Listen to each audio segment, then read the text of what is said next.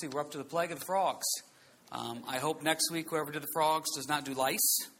And I hope we don't do flies and then death of the firstborn and boils, etc. So, but what we're going to be doing here tonight is continuing our study here through the book of Exodus. If he hasn't been with us, we've been building up to this point here as we're talking about these different plagues that Egypt is going through and what they mean and what they represent. We've talked about how the key verse, the key passage is Exodus 7, verse 5.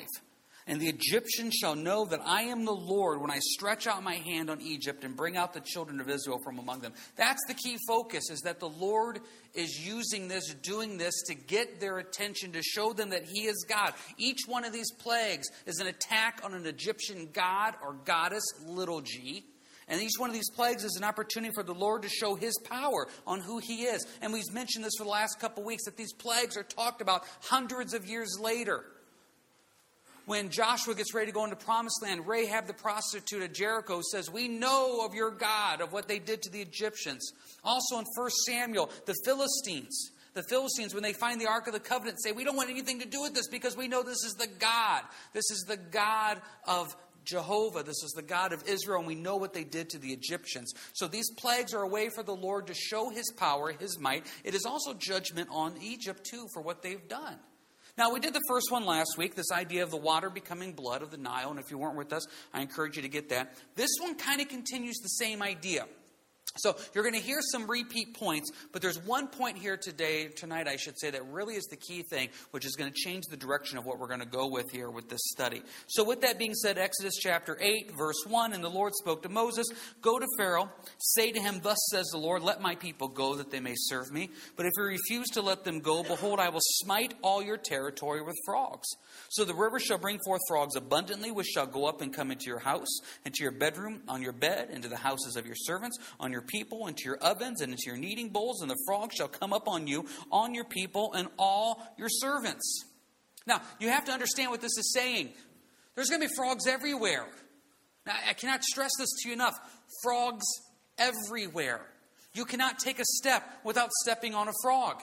You cannot lay down on your bed without there being frogs. You cannot open the door of your cupboard without there being frogs.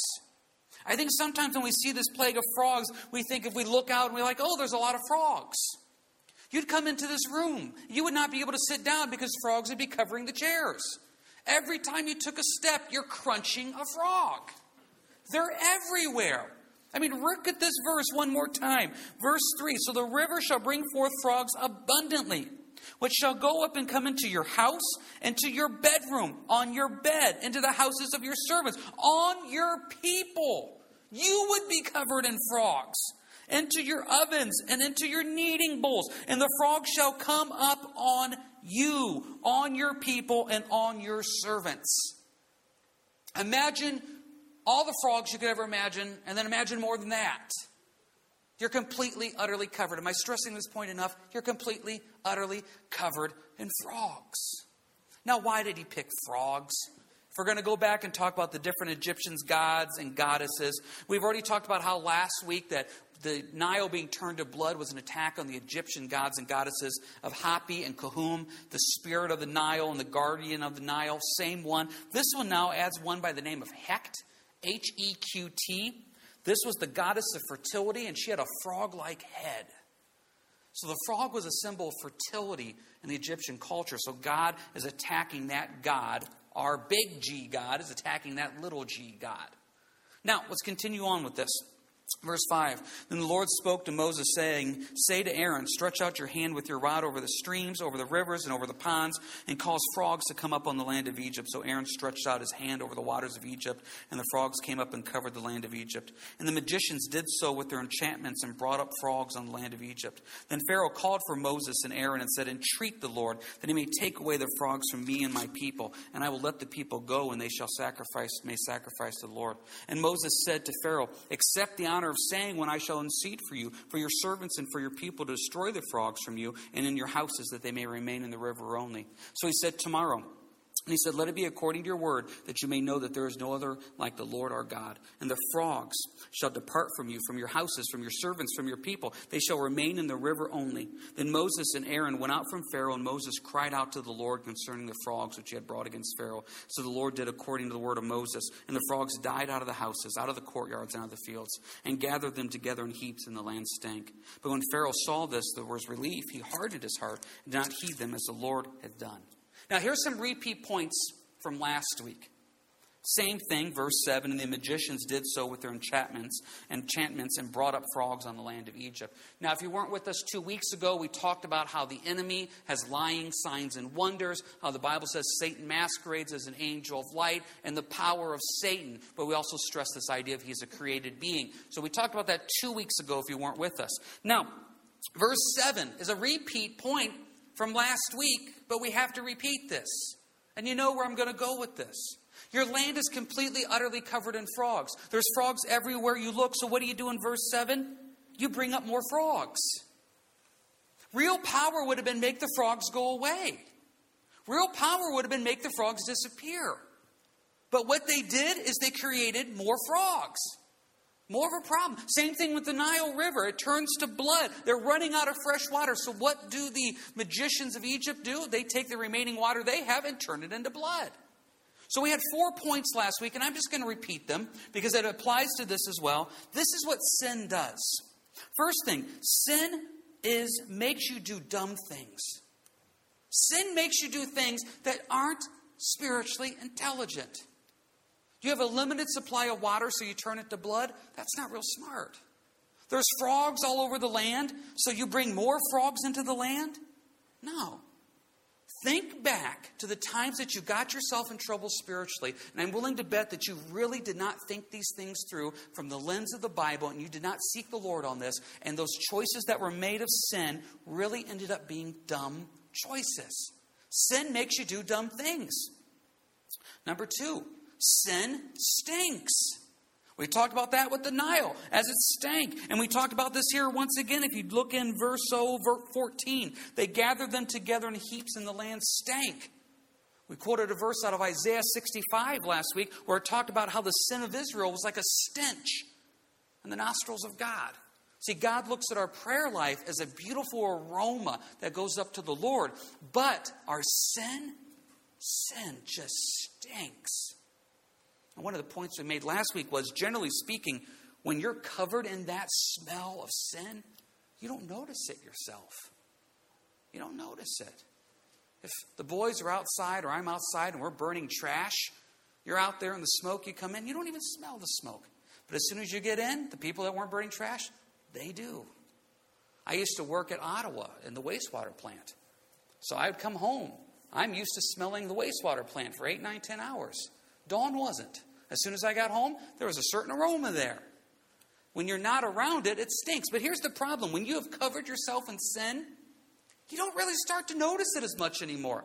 You don't think you smell as bad as you do. You start doing what I call comparative Christianity. Yeah, once what I'm doing is wrong, but it's not as bad as what he's doing. It's not as bad as what she's doing. Yep, I know I could be doing better, but no. In the eyes of God, or I should say in the nostrils of God, you stink.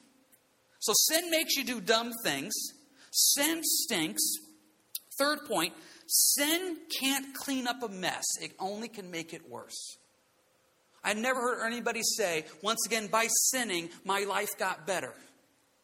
I never, no. Sin makes the mess bigger. So these guys turning blood, excuse me, water to blood and bringing more frogs, they can't clean the mess up. They only can make it worse. And last point sin makes your life more difficult. As we mentioned last week, they had to dig around the Nile to get water. Here, they make their life more difficult by bringing more frogs. So just remember those four points. Sin makes you do dumb things. Sin makes your spiritual life stink. Sin cannot clean up a mess, it only can make it worse. And sin makes you work harder. It's never worth it. It's never worth it. We used the example once again of David with our lesson. And that idea of David, his sin of laziness, then led to adultery, which then led to deceit, which then led to murder. It's a great picture of what sin does. It just takes you downhill. Think of those sins in your life right now that have a power over you. It's probably making you do things that aren't smart in the eyes of God. It makes you spiritually stink. It's making your life more of a mess. And it's making your walk with Christ much more difficult. Now, the question comes up what are you going to do about that? What are you going to do? See, Moses comes to uh, Pharaoh. I should say, Pharaoh comes to Moses, verse 8, and says, Take him away. Moses says, Sure. He says in verse 9, Accept the honor of saying, When I shall intercede for you. Moses says to Pharaoh, I'm giving you the privilege. You tell me when you want this thing to end. And what does he say in verse 10? Tomorrow. If you're taking notes, underline tomorrow and right beside that stupidest thing ever said. Tomorrow. Think about that. Your nation is completely, utterly covered in frogs. Let me repeat the point again, because just in case we didn't get it, you're walking on frogs. You're sleeping on frogs. Your bowls are full of frogs. Your seats are covered in frogs. There's so many frogs that they're over you. The most powerful magicians in the kingdom decided to bring more frogs. And so now your great, powerful leader is given the opportunity to stop this, and he says, I want it to stop tomorrow. Think about this. Imagine the worst physical pain you've ever been in, the worst sickness you've ever been in. God comes down to you and says, James, I will end this suffering as soon as you tell me to. Okay, Lord, how about tomorrow? That doesn't make any sense. Why would he wait till tomorrow? Uh, there's two points on that. One of them is maybe, I heard a pastor say this one time, maybe Pharaoh thought if I wait this out, the frogs will just disappear on their own, which would just kind of show God's not as powerful as we think. So I'm going to try to wait this out. Maybe there was some pride. Maybe there was, going back to our first point, sin makes you do dumb things. I don't get it. I don't understand it. I look at that and I see that tomorrow and it makes me chuckle and it makes me smile. But then I stop and I thought, here's the point I really want to hit tonight and the point that's going to take us into communion. We still do the same thing today. We have something in our life that's bringing us down. We have something in our life that's hindering us from being the men or women we're called to be. God says, I want to take that from you. And our response is, Lord, take this from me tomorrow. And let me give you some examples of this. I don't know how many times people have come up to me and they've told me how their walk with the Lord has gone dry. They just don't fear, feel the Lord spiritually anymore. They admit it.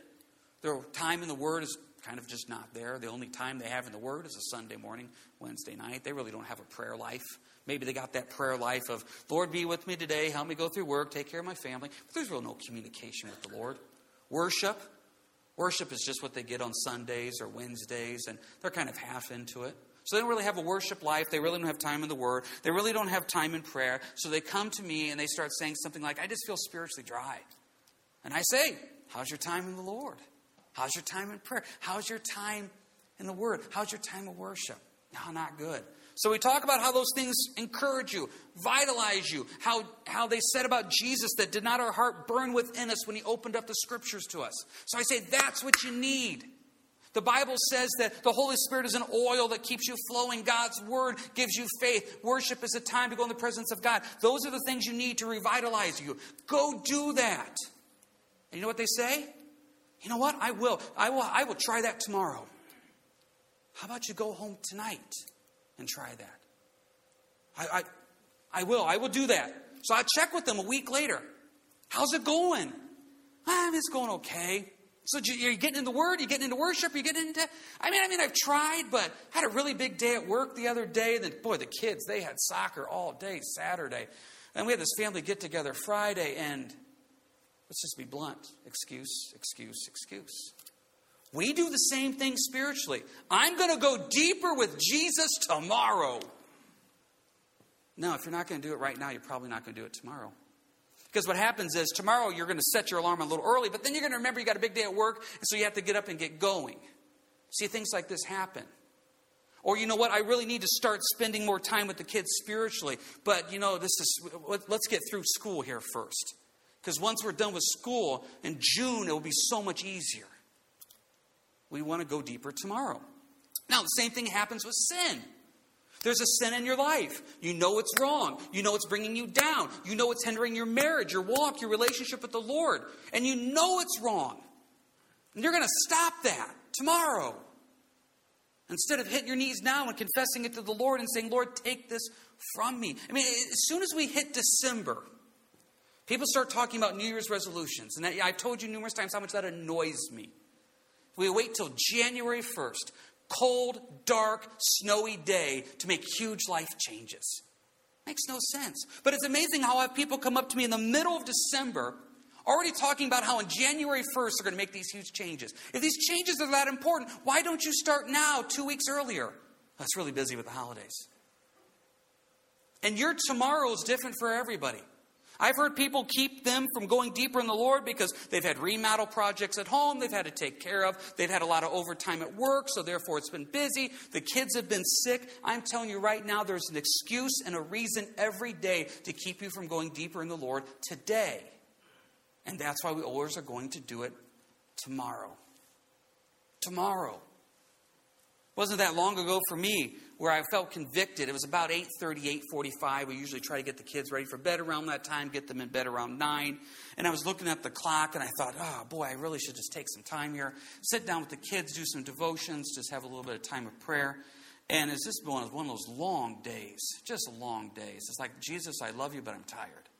And so I thought, you know what, tonight it just doesn't work. So you know what, tomorrow we're really going to hit devotions hard.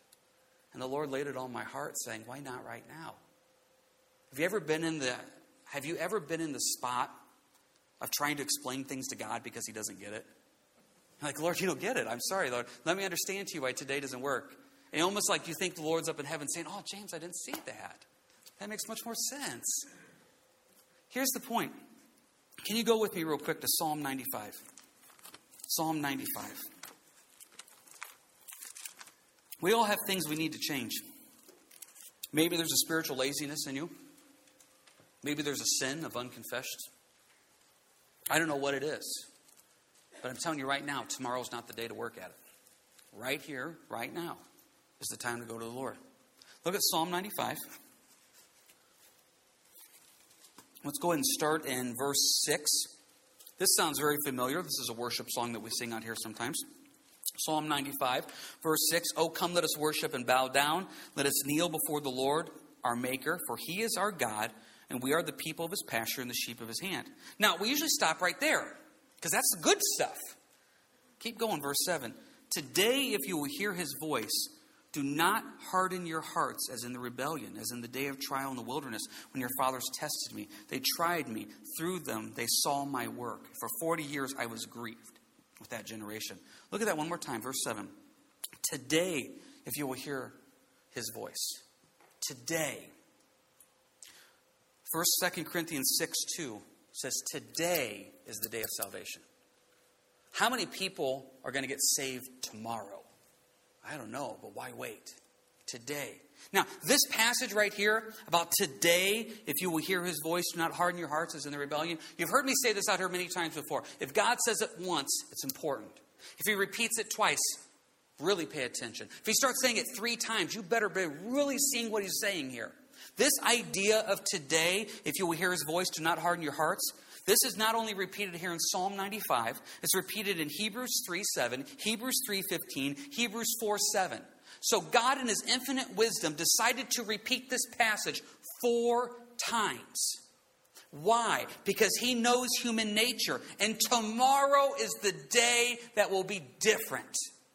Tomorrow is the day I will get up early with the Lord. Tomorrow is the day that I will share Christ with my coworkers. Tomorrow is the day that I will start loving my wife as Christ loved the church. Tomorrow is the day that I will look that sin in the eye and say, I am free from you.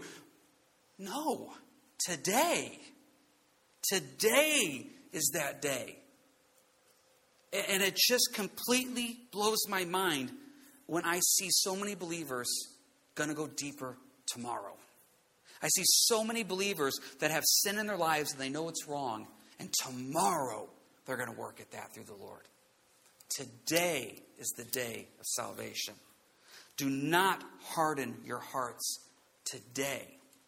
Pharaoh saying, Tomorrow take the frogs away. Man, we can pick on him, We can say how silly that is, but truth be told, that's us. That's us. Fill in the blank with the sin. I've seen it so many times in my life, I've seen it so many times in other people's lives. I remember one time talking to a guy who struggled with alcohol. And the Lord allowed some things to happen into his life that got his attention, and uh, he was really looking at some court time and some prison time, etc. So I remember taking him home from court because he lost his license. And as we're talking about the struggles he's having with alcohol, I said, You know, you got to realize this is just going to keep bringing you down. So what are you going to do about that? He goes, When I get home, I'm going to go take all that stuff and throw that alcohol out. I said, Amen. We got home. You know, I took him into his house. So I said, What's, what are you going to do with that alcohol? He goes, You know what? This evening, this evening, I'm going to go take all that alcohol. All of a sudden, it went from when I get home till this evening. So I said, You know what? I'm right here with you. How about for accountability? Let's just do it together. Collected it all, threw it all out because it had to happen today. I don't know how many times I've talked to guys that have struggled with pornography, especially on the internet. And they come and they confess and they're struggling with this. And then they come and they say something to the effect of, I want things to be different. So I say, you know what? I've dealt with this with other guys. I've dealt with this here at church. So this is what we've done. We've gotten filters on the computers. You get passwords that way you can't get in. You give that password to an accountability partner, and you can do this, and you can have these email reports sent. We could do this. Sounds good. I'll look into that. Nope, no reason to look into it. Let's just do it. I will. Talk to them a week later. How's that going? Did you get anything set up on your computer? No, not yet. Tomorrow. Just leaves the door open for sin. And I'm just telling you right now, and I'm saying this to myself, so please don't think I'm attacking you. I'm looking at this and I keep looking at that word tomorrow, and I'm thinking, Lord, what is it in my life that I'm putting off till tomorrow? To go deeper with you, to confess to you, what is it, Lord? And that's why I wanted us to end with communion. And I know this Wednesday night has been a little bit different than what we normally do, but I thought it was important for us to get to this point, to leave us this time at the end, where we could really stop and say, okay, Lord, we come to you now in communion and say, what is it that's bringing me down that I need to deal with right here, right now, in the presence of the Lord? Not later on, not when it's convenient for me, but Lord, for you. I've been reading the Gospels a lot about Jesus. And it always kind of fascinates me because the way I used to pastor and minister was, was very nagging, I realized. That, you know what, if you didn't want to go deeper in the Lord, it was my responsibility to make you. And really, I started seeing this freedom that Christ had of where Christ would present himself. And if they didn't want it, he just walked away. And I started thinking about all these times that people came up to Jesus. And there's the examples of the three people that came up to Christ. And they said, I will follow you, Jesus. Remember those? First, let me go see the field I bought. First, let me go bury my father. First, I have people at my house I have to go take care of. Excuse followed by excuse followed by excuse. You know what Jesus did? He didn't wait around, he left. Because what he's basically saying is listen, if it's not important enough to drop everything right now and follow me, then you don't have a proper perspective of who I am. If there's something the Lord has laid on your heart to either let go of or to start, today is the day to do it. Not tomorrow, but today. And that's what we want to get ready here with communion is to prepare our hearts for this. Think about what communion means and represents. Think about how this bread represents the body broken. Broken. Jesus was broken on the cross. And what did he say on the cross? He said, It is finished.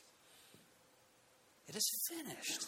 So, whatever sin I'm struggling with, it's finished. It's been defeated, it's being taken care of. Romans 6 says, I no longer need to be a slave to that sin because it's finished. That blood, excuse me, that cup representing that blood, the precious blood of Jesus that washes us clean. So that way we can start today, go deeper today with a fresh start. His mercies are new every morning. That's a beautiful thing beautiful thing. I no longer have to wake up in the morning full of shame and guilt over decisions and choices that I made in the past. I can wake up with new mercies every morning through the forgiveness that Christ gives me at the cross. And that's what communion represents. As we get ready to partake of this, I think it's important to have this time of confession. I just want to read this real quick out of 1 Corinthians 11. It says, Therefore, whoever eats this bread or drinks this cup of the Lord in an unworthy manner will be guilty of the body and the blood of the Lord. Let a man examine himself, and so let him eat of the bread and drink of the cup, for he who eats and drinks in an unworthy manner eats and drinks judgment to himself, not discerning the Lord's body. The Lord says that we're supposed to examine ourselves as we get ready to partake of communion. We're supposed to examine ourselves. Psalm 139 has a great passage on this as we get ready to examine ourselves. Says in 1 Psalm 139 Search me, O God, and know my heart. Try me, know my anxieties. See if there's any wicked way in me, and lead me in the way everlasting. Note, God does not ask me to search me. You know why? Because if I would search myself, I would hide certain skeletons in the closet and just kind of skip over it. I was talking to a guy today, and we were talking about what I call deflecting prayer requests. Deflecting prayer requests. You know what deflecting prayer request is? Somebody's heavy on my heart. I don't think everything's right in their life, so I contact them. Hey, how are you doing? Anything I can pray for you about? Deflecting prayer request.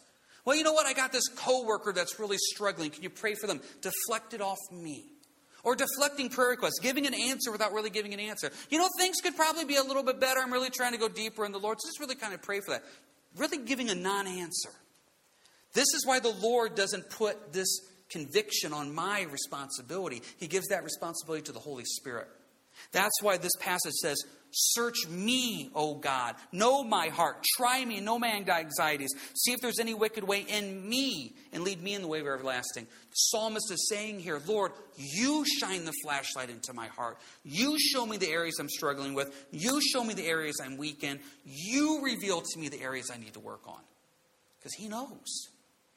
Because I'll just deflect, I'll point it towards somebody else. I'll try to get out of the spiritual spotlight. God says, no, we're going to deal with this sin right here, right now, because today, today is the day to do this, not tomorrow.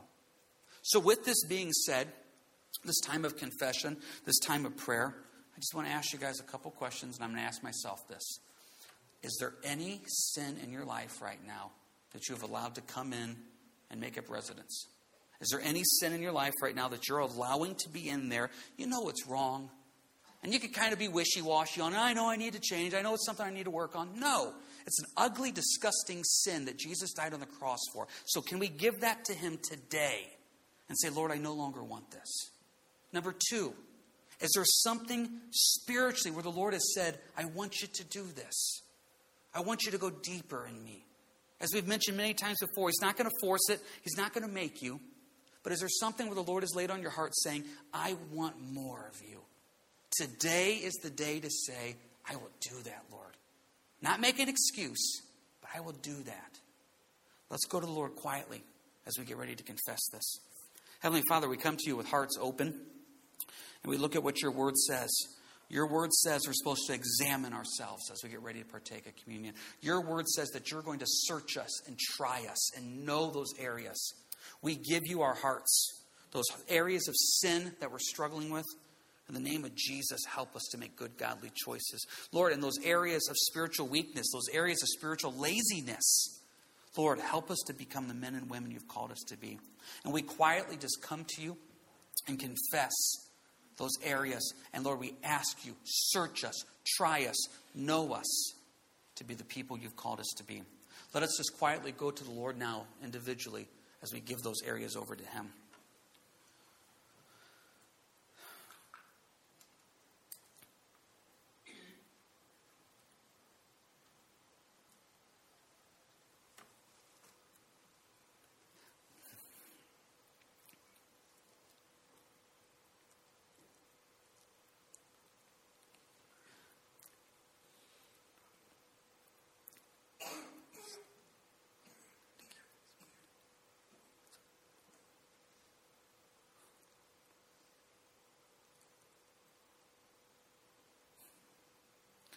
Lord, at this time, there's such a heaviness of just how perfect you are and how unworthy we are. But Lord, at the same time, there's just this joy and freedom in the Spirit, knowing you're, you're taking these things from us. We no longer have to carry this burden of sin. We no longer have to be a slave to it. Lord, help us not to just walk in this moment at this instant, but as we leave this building today, as we go home, that we would truly walk in the freedom that you've given us as you have taken this off of our heart and you've taken this off of our chest. Lord, we recommit our lives to you. And Lord, if there's someone here tonight that has never met you, they don't know you, I pray that you're just revealing to them who you are. You are God who came down in the form of a man to pay the debt that they could not pay. That you want to take that sin from them and make them a new creation, brand new, fresh spiritual start. Reveal that to them and that their hearts would be open to you. Thank you, Lord. In your name we pray. Amen. The guys that are helping with communion want to come forward. A couple quick things.